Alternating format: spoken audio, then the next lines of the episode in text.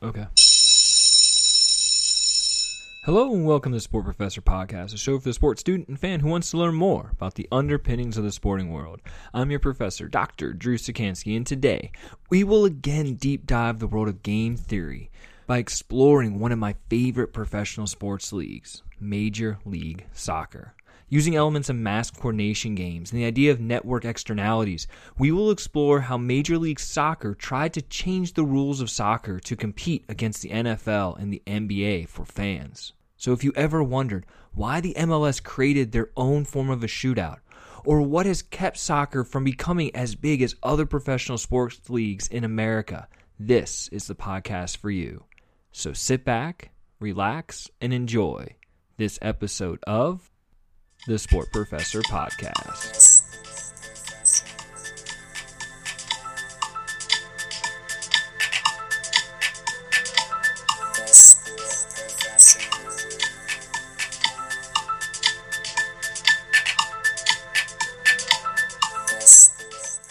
In past podcasts, we introduced the basic ideas of something called game theory, and we talked both about sequential games and simultaneous games. We tried our best to apply the elements of these games to various sports settings, talking about the scoring output in the NBA and where's the best shot to take on the court. We talked about penalty kicks in soccer and how to strategically use this idea of outguessing your opponent talks about holdouts in the NFL, focusing specifically on one player and why his holdout was not successful for him.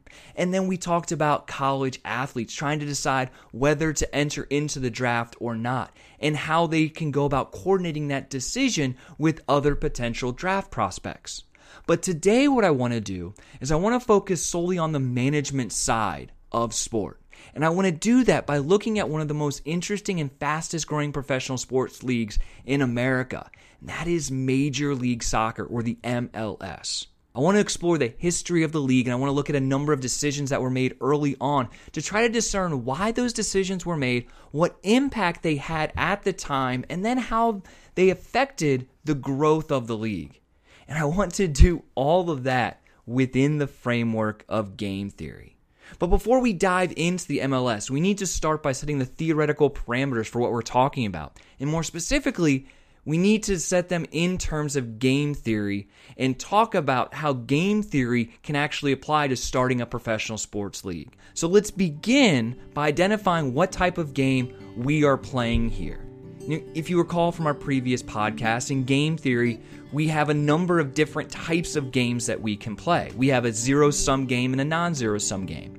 We have a finite game and an infinite game. And we have what's called a sequential game and a simultaneous game. So, in the situation that we're going to talk about today, we are playing a non zero sum, infinite simultaneous game. So, what does this actually mean? Let's break it down a little bit for you. To begin, remember a non zero sum game means that we're not playing in a contest or competing against someone else in a winner take all situation. It's not like a basketball game where one team wins and one team loses. In fact, it's the exact opposite of that. Just because we have one team that wins or gains more in the outcome doesn't mean the other team that's playing or the other company that's competing gains nothing. It just means that they didn't get as much. So we can actually have both sides come out of this game or this contest or this situation getting something of value but they're probably just not going to come out equal. Businesses compete in non zero sum games oftentimes. It's not that one business gets all the customers, the other business gets none of them. It's normally that one business gets a majority of the customers while the other business gets a minority. So we're playing a non zero sum game. We also said this is an infinite game. That just means that there's not a set number of moves that are made in this game the game lasts forever, or at least lasts until one side loses resources and can no longer compete, or till one side decides to drop out. Now, finally, that notion of being simultaneous. That means that both individuals playing in this game, or both businesses that are competing in this contest, or both businesses that are competing in this marketplace, are making decisions at the same time, only having a limited amount of information about what the other side will do. So when we're talking about starting a league or we're talking about professional sports leagues competing against each other, we are talking about a non zero sum, infinite simultaneous game. Now, I want to stop here for a second and explore this last point about this being a simultaneous game a bit more because there are multiple types of simultaneous games. There's all these subsets, and we've talked about a couple of them. For example, when we're talking about the penalty kick in soccer, I mentioned that we were playing a simultaneous outguessing game. So the goal of both sides was to be able to outguess what their opponent was going to do, and that was how you would be able to come out victorious. Well, this game that we're going to play today is called a massive or mass coordination game. A mass coordination game is very similar to our previous coordination game that we discussed in our past podcast on the NBA draft. Now, if you recall, or maybe if you didn't listen to that episode, just a quick recap. Athletes in college trying to decide whether or not they want to go into the draft either for the NFL or the NBA or in our case for the MLS, are all playing a coordination game with each other, meaning the best way to assure the greatest outcome for everyone involved in the game is to actually work together and coordinate your moves and decisions. So, we talked about the idea that if I want to enter the draft, I should try to get the other 10 top prospects in the draft to decide not to enter the draft because that assures me the best outcome. Likewise, if they're all other 10 are going to enter the draft, I want them to tell me that because the best outcome for me would be to not enter, go back to school, and come out the next year. So that's that idea of a coordination game. Well, in a mass or massive coordination game, we're doing the exact same thing. But instead of just dealing with 10 players in the draft like we talked about, we're dealing with thousands or even millions of people playing one game all at the same time. Now, we typically see mass coordination games take place when consumers are trying to choose between different brands of goods or services to purchase. For example, imagine that you want to get a new cell phone and you've narrowed it down to two choices. You're either going to get an iPhone 10 or you're going to get the Samsung Galaxy Note 9. I want you to put yourself in that situation. I want you to think through this. Imagine that you are trying to decide between those two phones and ask yourselves what factors are going to influence or impact or affect your decision about what phone to choose. I've given this lecture multiple times in person, and in giving it, the first thing that most of the audience members will tell me is they'll say the cost or the price of the phone. They'll look at the, the cost, they'll look at the value that they're getting. Well, both of these two phones that I put up here are right around $1,000. So the cost is negligible if it's not the cost that is going to affect your decision, what's going to be maybe the second thing? And this is where most people will say something to the fact of, well, I would get the iPhone because all my friends and all my family have an iPhone, and it's just easier if we all have the same phone. And that makes sense. Or they might say the exact same thing about the Galaxy Note. Or they might say, well, I really like the Galaxy Note, but I don't know anyone that has it, so I just decided to get the iPhone because that's what everyone has. Well, without even realizing it. These individuals, and if you had this same thought process, you did the exact same thing. You just played a mass coordination game in your head, and you made a decision based on the central tenets of game theory. Let me explain this a little bit more and kind of draw this out about how this actually fits into this idea of game theory. So, if you remember, in game theory, we always talk about three things. We talk about the players, we talk about the decisions or moves the players can make, and then we talk about the potential outcomes that each of those moves may bring. Well, in the game that we just described with this picking of cell phones, the players are you and then everyone else you know that has a cell phone. That could be your family, that could be your friends, that could be colleagues, it could be anyone. The decisions that you have are pretty simple. I said you could get an iPhone or you could get a Samsung. The payoff or the outcomes that you can obtain by getting one of the two cell phones gets a little bit trickier to describe. But let's think of it this way. You could go through and you could actually make a game matrix like we talked about in last week's podcast. But we don't have to do that because we can calculate the payoffs by really answering two simple questions. First question is what happens if everyone chooses the same phone. Doesn't matter which of the phones it is, whether it's the iPhone or the Samsung. All I want to know is what happens if everyone makes the decision to get the exact same phone. Well, Both phones have features that are very specific to that phone and can only be used between two people with the same phone. For example, the iPhone has FaceTime, and FaceTime can only be used between two people with iPhones. So if I get an iPhone and you get an iPhone, then we can FaceTime each other. But what happens if I have an iPhone and you have a Samsung? Now the FaceTime app that I have is completely useless. It means nothing. It does nothing. It can't work. So the only way that FaceTime has any value to me is if we both have iPhones. And there are a ton of examples of this that we could look at on both phones that have apps that are specific to those phones.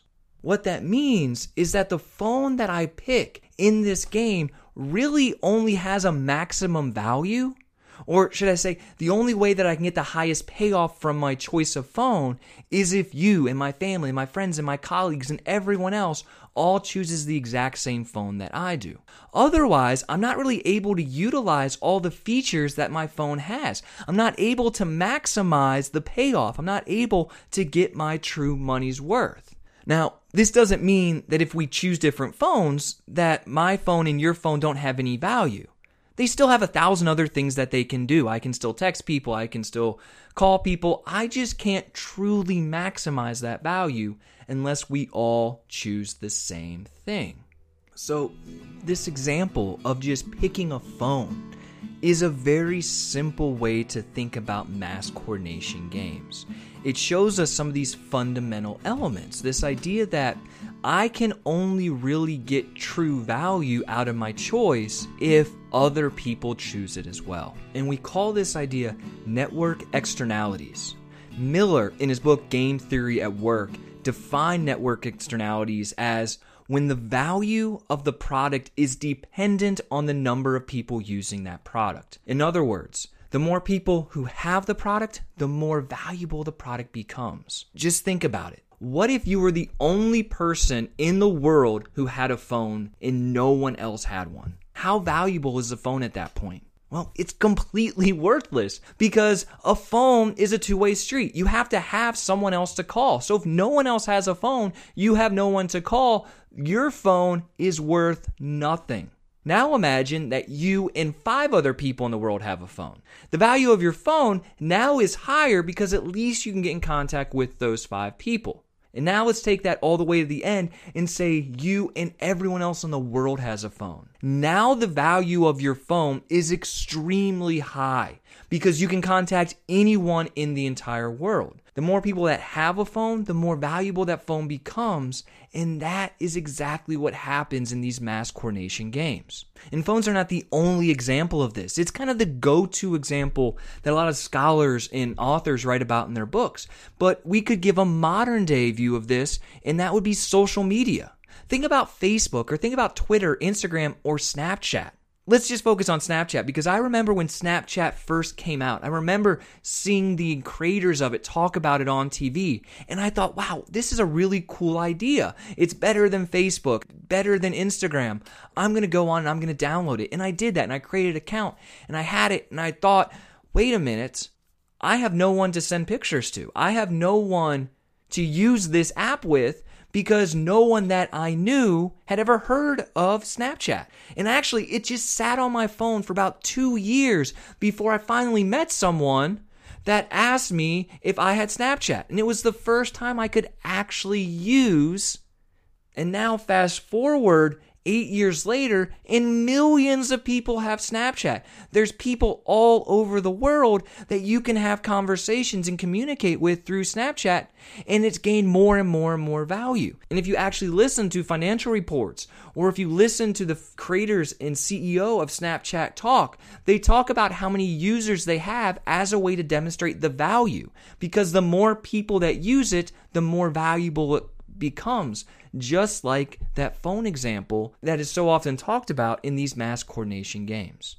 So, the question you might be asking yourself at this point is okay, that makes sense, but what does all this have to do with businesses and what does all this have to do with professional sports leagues? Well, in the business world, it's critical that we're able to identify when there are mass coordination games taking place and when they're occurring so that we can both take advantage of them and so we can properly understand how to sell our goods and or services if we find ourselves in such a game.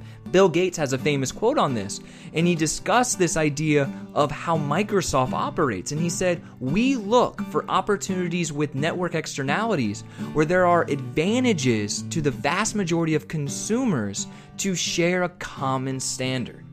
So, how does this exactly work? How can we take advantage of this in businesses? Well, the first step is the hardest step the first thing that we have to do is we have to get a large number of people to buy our product. And that becomes complicated because with Snapchat, for example, it took a long time for them to get past what we call the early adapters and become mainstream. But if I'm able to do this, if I'm able to get a large number of people to buy my product or a large number of people to use my product, as more and more people use it, the product becomes more and more popular. The more popular the product becomes, the more people want to use it. And the more new people we can get to buy our product because they don't want to be left out. Not that they're worried necessarily about not having the product, but they don't want to be left out of the benefits that that product or service is giving to everyone. So we have to first get our, our product sold to a large number of people. As more and more people start to buy the product, it becomes more popular. The more popular the product becomes, the more other people are going to want to buy the product. The more those other people buy the product, the more popular it becomes. And so we start to get into this cycle where product stays popular because it is popular. Now, I've had students tell me that that just sounds like something uh, an academic would say to sound really smart, but it makes sense because when we're talking about network externalities, we're talking about a product needing to be used by a lot of people. We're talking about the more people that use it, the more beneficial the product becomes. And so the more people use it, the more popular it becomes. We end up in this cycle. We end up in this feedback loop where popularity begets popularity. We mentioned this as an example with cell phones. We mentioned this as an example with social media apps. But these examples proliferate the business world and they proliferate the world of sports. Let me just give you a couple to help drive home this point. The first one I always like to talk about are streaming services like Netflix or Apple TV or Amazon Prime. And oftentimes people say, well, wait, what does it have to do with sport? But I want you to hold that thought because let's just look at the streaming service by itself first when these type of services first came out, they weren't that popular, and there are really only a few early adapters. But as more and more people started to use them and consume the content and the shows and the movies that they were putting out, it became much more of a priority for more people to gain access to the shows and the content. Why? Because people didn't want to be left out. People were seeing that there conversations happening in the workplace that they couldn't be a part of because they didn't have the streaming service. They weren't able to engage in that water cooler talk around what was going on. And as a result, people started to want to get access to those streaming services. And as more and more people gain access to those services, the more and more popular those services became. And the more popular they became, the more people wanted to gain access to them. So think about some of the early shows that Netflix had. Shows like Orange is the New Black and House of Cards. And there was documentaries like Making a Murderer and now there's a Fyre documentary. Shows and documentaries that generate a massive amount of buzz. So much buzz that people want to make sure they have the streaming service so that way they can engage in the conversation with their friends or with their parents or with their colleagues. So, in that way, we saw Netflix, we see Apple TV, we see Amazon having these streaming services that have shown this massive amount of network externalities. It has become popular because everyone uses it, and everyone uses it because it is popular. So, what does that have to do with sport? Well, most people that deal in the sport management field would tell you that a lot of these services are trying or considering getting into live broadcast rights. Amazon's already in live broadcast rights with their Thursday night football package that they have. There was talk that Apple TV and Amazon was going to put a bid in on the NBA the last time the NBA television contract came up. And the reason that these services want to get into these live rights is because they know that sport already has this water cooler talk. And that they know that if they were to get these live rights, they would be able to generate buzz around those sports, which would lead to their sites becoming more popular, which would lead to more people buying access to their sites, which would make them more popular, and then that would make them even more money. So we have these streaming services that have nothing to do or very little to do with sport right now that are slowly thinking about stepping into sport and live broadcast rights to take advantage of the mass coordination game that's already being played. Within this same realm, think about other mass coordination games in sports around TV, things like HD TV or 4K TVs. 20 years ago, having a flat screen TV was a novel idea. But then all of a sudden, it became more and more popular. And one of the reasons popularity increased, and then one of the reasons that we had HD TV and then 4K TV, was the clarity that the TV offered, specifically clarity within sport. Now I can watch a game on my TV, and it is more brilliant in color than maybe even going to the game. So the HD TV has become more and more of a popular way to consume sport, and the 4K TV is taking it to the next level that it makes more and more people want to do it. And again, we're into this cycle and into this pattern of it's popular because a lot of people do it. And because a lot of people do it, it becomes popular. And because it's popular, more people want to do it. But maybe even the most basic and simple example is just the popularity of the NFL, the NBA, and even of Major League Baseball. We just had the Super Bowl last week. And the Super Bowl is the most watched American sporting event in the United States. And it's really not even close. The biggest competitors f- from a world standpoint would be the Champions League. And then when we have the Olympics or we have the World Cup, those are big competitors as well. But in America, the Super Bowl is the most viewed sporting event that we put on. Well, why is it so popular? It's so popular because it pulls in the fringe fan the latest numbers I saw, around 100 million people watch the Super Bowl every year. There's not 100 million football fans out there. There's definitely not 100 million New England Patriot fans or Los Angeles Ram fans, but people watch it because they don't want to miss out on the event and the spectacle. They don't want to go to work the next day not having seen the halftime show or not having seen the game or not having seen the commercials. The NFL has really taken advantage of this mass coordination game and capitalized on it to the point where if you don't watch the game, you're missing out on something so culturally important that you're not going to be able to engage in those conversations with your friends, your colleagues, your parents, your family the next day. And that's how the popularity of these leagues work. The NBA has done a very good job of that as well, generating a lot of buzz around it, around its star athletes. Where if you don't know who LeBron James or Steph Curry is, you're actually missing out on part of the conversation. And we can actually apply this to baseball as well, where baseball isn't the same level of popularity, but we can see that the popularity in baseball is actually slowly decreasing. We have a whole podcast talking about what we're fans on that's earlier in our podcast feed that I would recommend you go back and listen to. But in that feed, we talk about baseball numbers slowly declining. Now, baseball is seen as a regional sport, meaning that baseball is most popular in certain regions of the country, not across the entire country. Football is a more global sport. It's popular across the entire United States. Well, the regionality of baseball actually leads to slowly decreasing numbers as far as attendance and as far as popularity because it's slowly losing popularity. The less popular it becomes, the less people want to watch it. The less people that watch it means it leads to being less and less popular. So you're never going to see a sport like baseball completely fall off. You're going to see a gradual decline because we have the actual reverse happening of the mass coordination game. People are choosing not to watch it because other people are choosing not to watch it. But popularity of professional sporting leagues ties really closely into what we're talking about here with these mass coordination games. So, all of that leads us back to Major League Soccer and a central question. This conversation about the popularity of the NFL and the NBA from a global standpoint. And the idea of each of those being great examples of mass coordination games that are being played.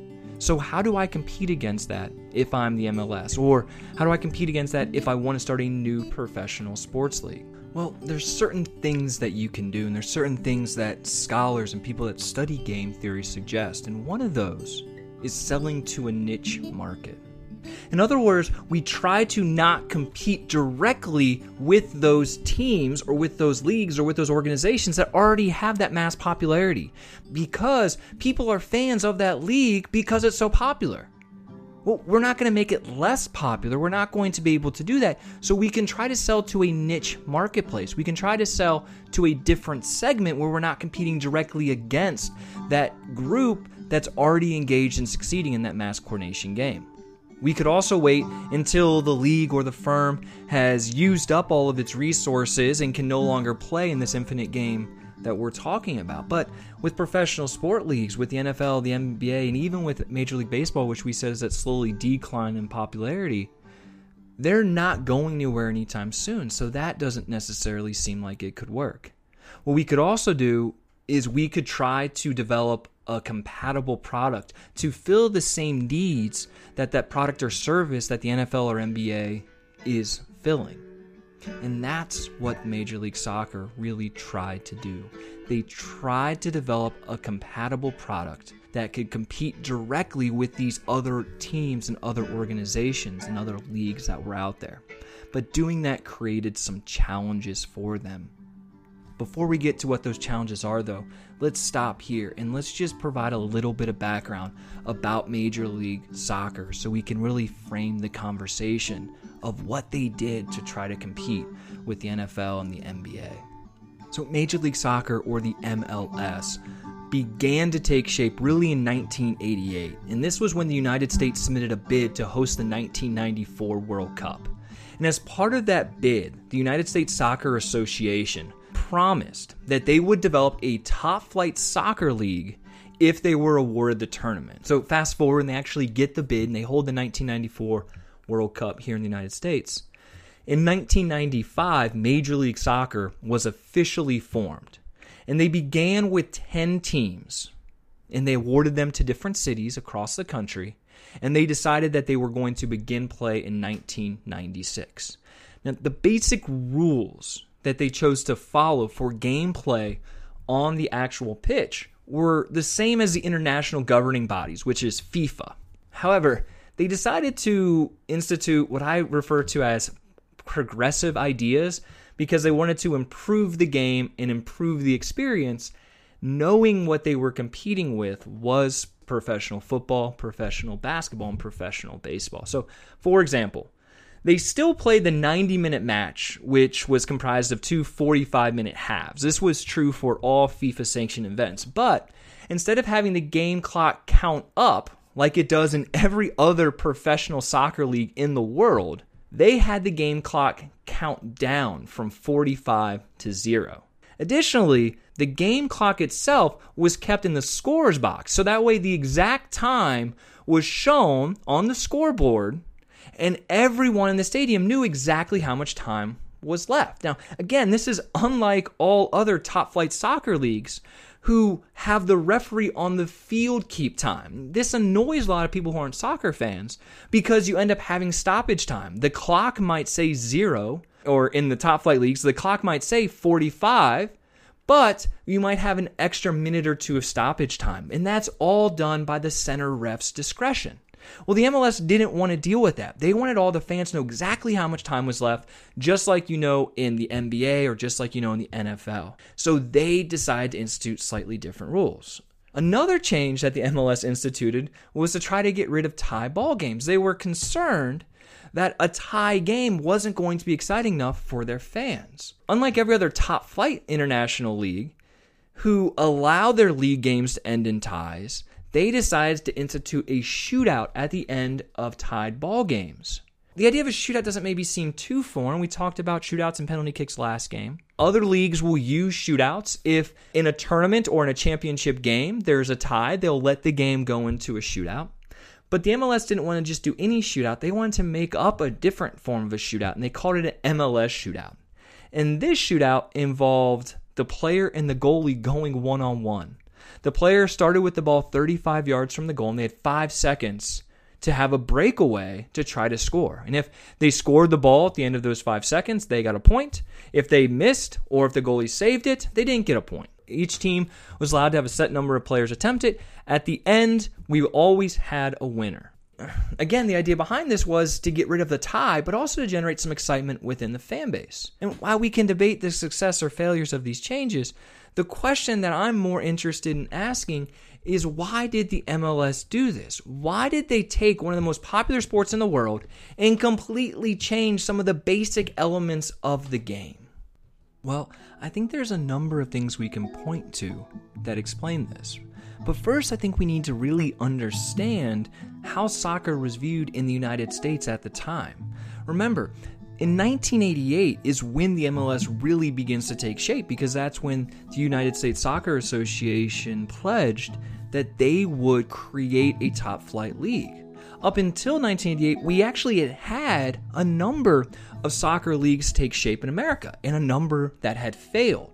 We'd had leagues that were very popular that actually were filling professional football stadiums and drawing 20, 30, 40, 50,000 people a game. But each of those leagues actually had failed. At the time of the World Cup, we had had some smaller leagues that were much more regional and local that were popping up across the country, but they were never really able to gain a foothold. And I think what happened at the time is the United States Soccer Association and those people that were in charge of really forming the MLS started to question why we had had those leagues fail and why those current leagues just weren't gaining the popularity of some of these other professional sport leagues that we had. And the conclusion that they came up with was the rules of the game were holding it back. Things like the clock and people not knowing exactly how much time was left would hold people back from being fans. Or things like a game ending in a tie, holding people back from becoming fans. But in saying and ascribing that those were the factors that were inhibiting our fandom or inhibiting the popularity of the sport and keeping it from growing to the size of professional football or professional basketball, they were overlooking a very simple factor. And that was that the top players in the world were not playing professional soccer in the United States. If you look at any of the other professional leagues in the United States that are successful, the National Football League, the National Basketball League, Major League Baseball, all of those are populated with the best players in the world. Not just the best American talent, but the best players in the world no professional soccer league was able to sustain having the best players in the world in it for a long period of time. There was a brief stint where we did have some well known players come over and play professional soccer in the United States, people like Pele, most famously, but they weren't able to sustain that because they paid them so much that the league went bankrupt. And so they overlooked the fact that we weren't get we weren't getting the top players in the world. We weren't even getting the top American players to play in our country. And that was the major reason that that professional soccer was failing. And so they institute these rule changes like having the clock differences, like inserting this special shootout to break ties. And what happened was you actually upset the hardcore soccer fans and I was one of them because at the time in 1996 I was 12 years old. I had been playing soccer. I knew the rules. I loved the game. And they instituted this, and I was like, wait a minute. Why are we playing by different rules than everyone else in the world? Because we had just established a league and all these other professional leagues that were the top flight, like the EPL, like La Liga, they played by completely completely different rules than we did and it was confusing to me and it was actually upsetting and it made us to me feel like a second class league so by trying to make the MLS more like our other professional sports, you actually ended up upsetting a lot of the hardcore soccer fans and losing them from coming on board. At the same time, the rule changes were put in place to try to attract fans from other sport leagues. But the reason that they weren't watching soccer in the first place had nothing to do with the rules. It had to do a lot with the lack of star players. So we institute these rule changes to try to break into this marketplace and try to attract some of the fans that were fans of other sports. But the problem was that the people that were putting this league together didn't realize or didn't take into consideration the mass coordination game that they were playing. The NFL and the NBA are popular because they're popular. That's what a mass coordination game says. People watch the Super Bowl because everyone else is watching the Super Bowl. People weren't watching Major League Soccer because of the rules. People weren't watching Major League Soccer because no one else wanted to watch it. Well, in professional sports, what's the quickest way to get someone to pay attention to your league or to your team? It is to have massive stars be a part of that team. And so, if we look at the history of the MLS and how it starts to gain popularity, we start to gain a lot of popularity when we break in not into the sports news, but into the everyday lexicon, when we start to be on the front page. And you can actually mark that pretty well with the inclusion of some very high level, high notoriety foreign players like David Beckham. When David Beckham came over to the league, all of a sudden, it wasn't just, hey, have you seen that soccer game? It's, hey, have you seen David Beckham? Or extending out past him, hey, have you seen Posh Spice, the person that he's married to and his wife?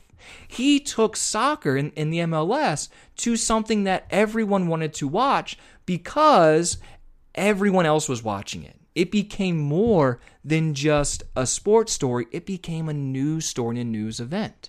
And that's really the key here in how we can use this knowledge of mass coordination games to actually break in and challenge some of these other successful leagues.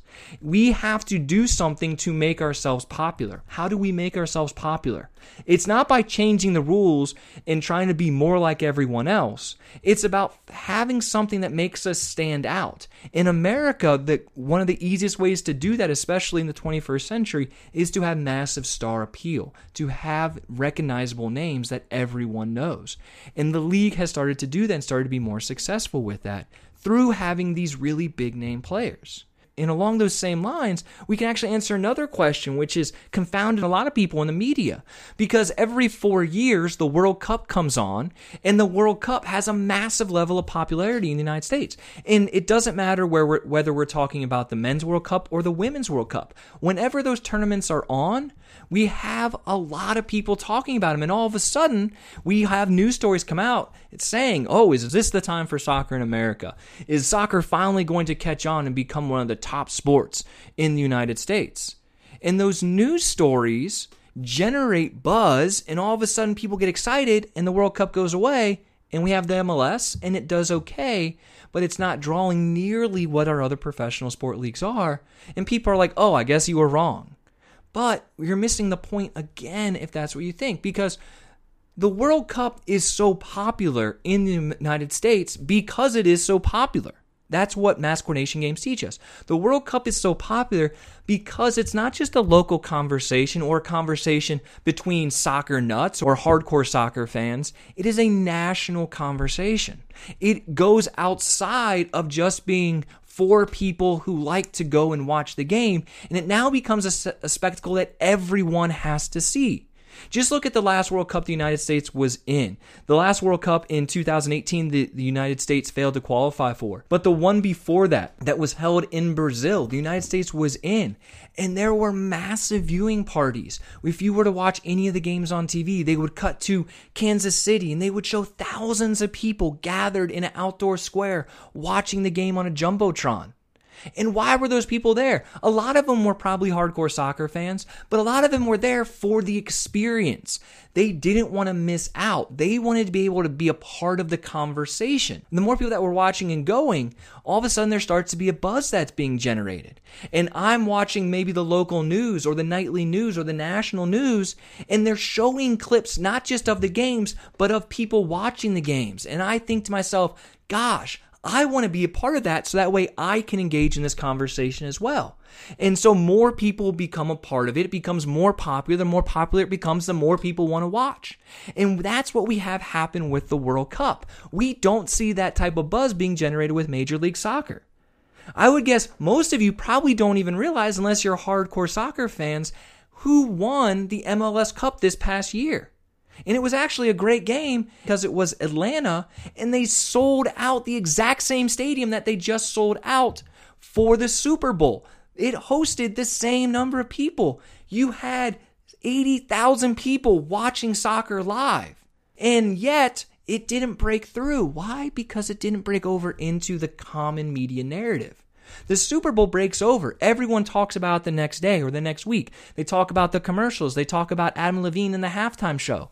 The MLS hasn't had that level of success, and they won't until they're able to push through into that news cycle. So rule changes or changes in how the game is played isn't going to have an effect. The what's going to have an effect and what's truly going to lead to the league being more successful and breaking in and becoming one of these top 4 professional sports league is breaking over and gaining that mass popularity through the regular mainstream media. That's what the World Cup does. The World Cup generates that. And so all of a sudden, for a month, Americans care about soccer. We could apply this same type of logic to the Olympics. Most of you probably don't care at all about the 110 meter hurdles or know nothing about swimming. But once every four years, all of a sudden, we care. And why do we care? In part because we're cheering for our country. That's a part of it. But why do we like to cheer for our country? Because everyone here is doing it. We want to be a part of that. Why do we care? Because once every four years, the storyline becomes the Olympics. And we want to be able to be a part of that. We want to be able to share in that experience with other people. We, as human beings, have a desire to engage in social interactions. Sport is great because it provides us those social interactions. But in order for me to engage in it, I have to consume it. And the more people that consume it, the more likely I am to consume it as well. So now, hopefully, we have a little bit better understanding of what happened with Major League Soccer. It started off as this great idea. They had rule changes in place for the right reasons to hopefully try to gain popularity. But true popularity is never going to be had until it becomes something that transcends into the mainstreams. Because what we can learn through the ideas of a mass coordination game is popularity begets popularity. So, what Major League Soccer should be doing, in my opinion, to try to take advantage of these network externalities, of the ideas that are present within game theory and the notion of mass coordination games, is they should be working to get their product talked about more in everyday conversation. And the starting point with that is on their national news. How do we break in? Bringing star players in, like David Beckham. We're having David Beckham own a team now, which he does in Miami. That's a good starting point. And maybe getting some more other high profile players. We've done that with getting more of our top flight Americans to play. But we're still falling short. The best American soccer players right now today are not playing in the MLS. They're playing abroad in the other top leagues. So we need to focus on getting more of that talent here, more name recognition here, people that transcend the sport, because those people are what's going to draw more and more of the casual viewer because they want to be able to engage in that conversation with their colleagues, with their friends, with their family. But not until we do that, not until we have the same type of name recognitions as our players in the NBA or our players in the NFL, are we ever really going to break through and make soccer as popular as those other sports leagues. If you've liked this conversation about the MLS and the strategies that they took early on and some suggestions about what they should do now in terms of game theory, I would suggest going and listening to our other podcasts we've done on game theory. We've applied different aspects of game theory within four different podcasts on our feed on iTunes and Spotify. Subscribe to the podcast so that way you don't miss out on any future those. And if you have any questions or thoughts about the MLS and how game theory applies to them, please feel free to follow us and connect with us on Instagram at the Sport Professor. Shoot us a message with questions and we'll be more than happy to engage with you and answer them. Until next time, though, I hope you enjoyed this episode of the Sport Professor Podcast.